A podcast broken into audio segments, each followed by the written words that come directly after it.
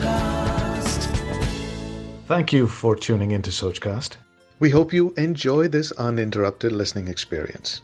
But before that, please do listen to these messages that come from those that support your favorite show. Short stories, limericks, poems, and jokes that will keep your little ones munching on laughter all day. Munchkin Limericks.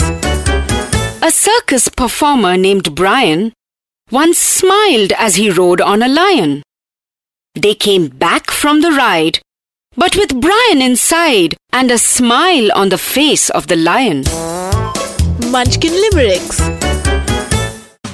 Thanks for listening. I hope you enjoyed this Sochcast. What is your Soch? Send us your comments on our Facebook page and Instagram page. It's time for you to do your own Sochcast at Sochcast. अपनी सोच दुनिया को सुनाओ Sochcast.